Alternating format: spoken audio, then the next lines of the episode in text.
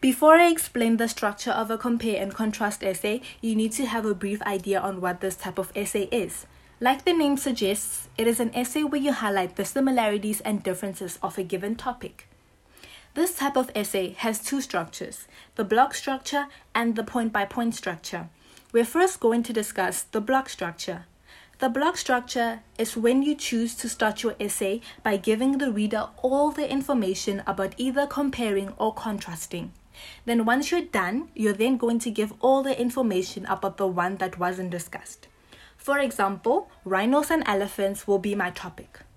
I will choose to first list all their similarities, and once I'm done, I'm going to list the differences between these two animals. So basically, this method separates the compare and contrast essay into grouping sections. The next is the point by point structure. This is where you alternate between giving a point where you compare and the next immediate point is where you talk about differences. For example, my first point would be rhinos and elephants are the same because they're both herbivores. My immediate point would be but elephants are different because they're much bigger and heavier than rhinos. Then my next point would be a similarity, and my next point would be a difference, and this is what we mean by point by point structure.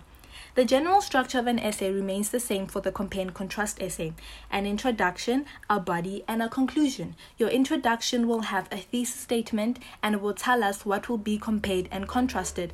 With the body, you have to keep in mind whether you'll be using point by point or body structure. The point by point will have one main topic sentence which will be supported by various comparing and contrasting points, and the body structure will have two body paragraphs with each body paragraph comparing or contrasting. And the conclusion summarizes, and you can give your own personal opinion.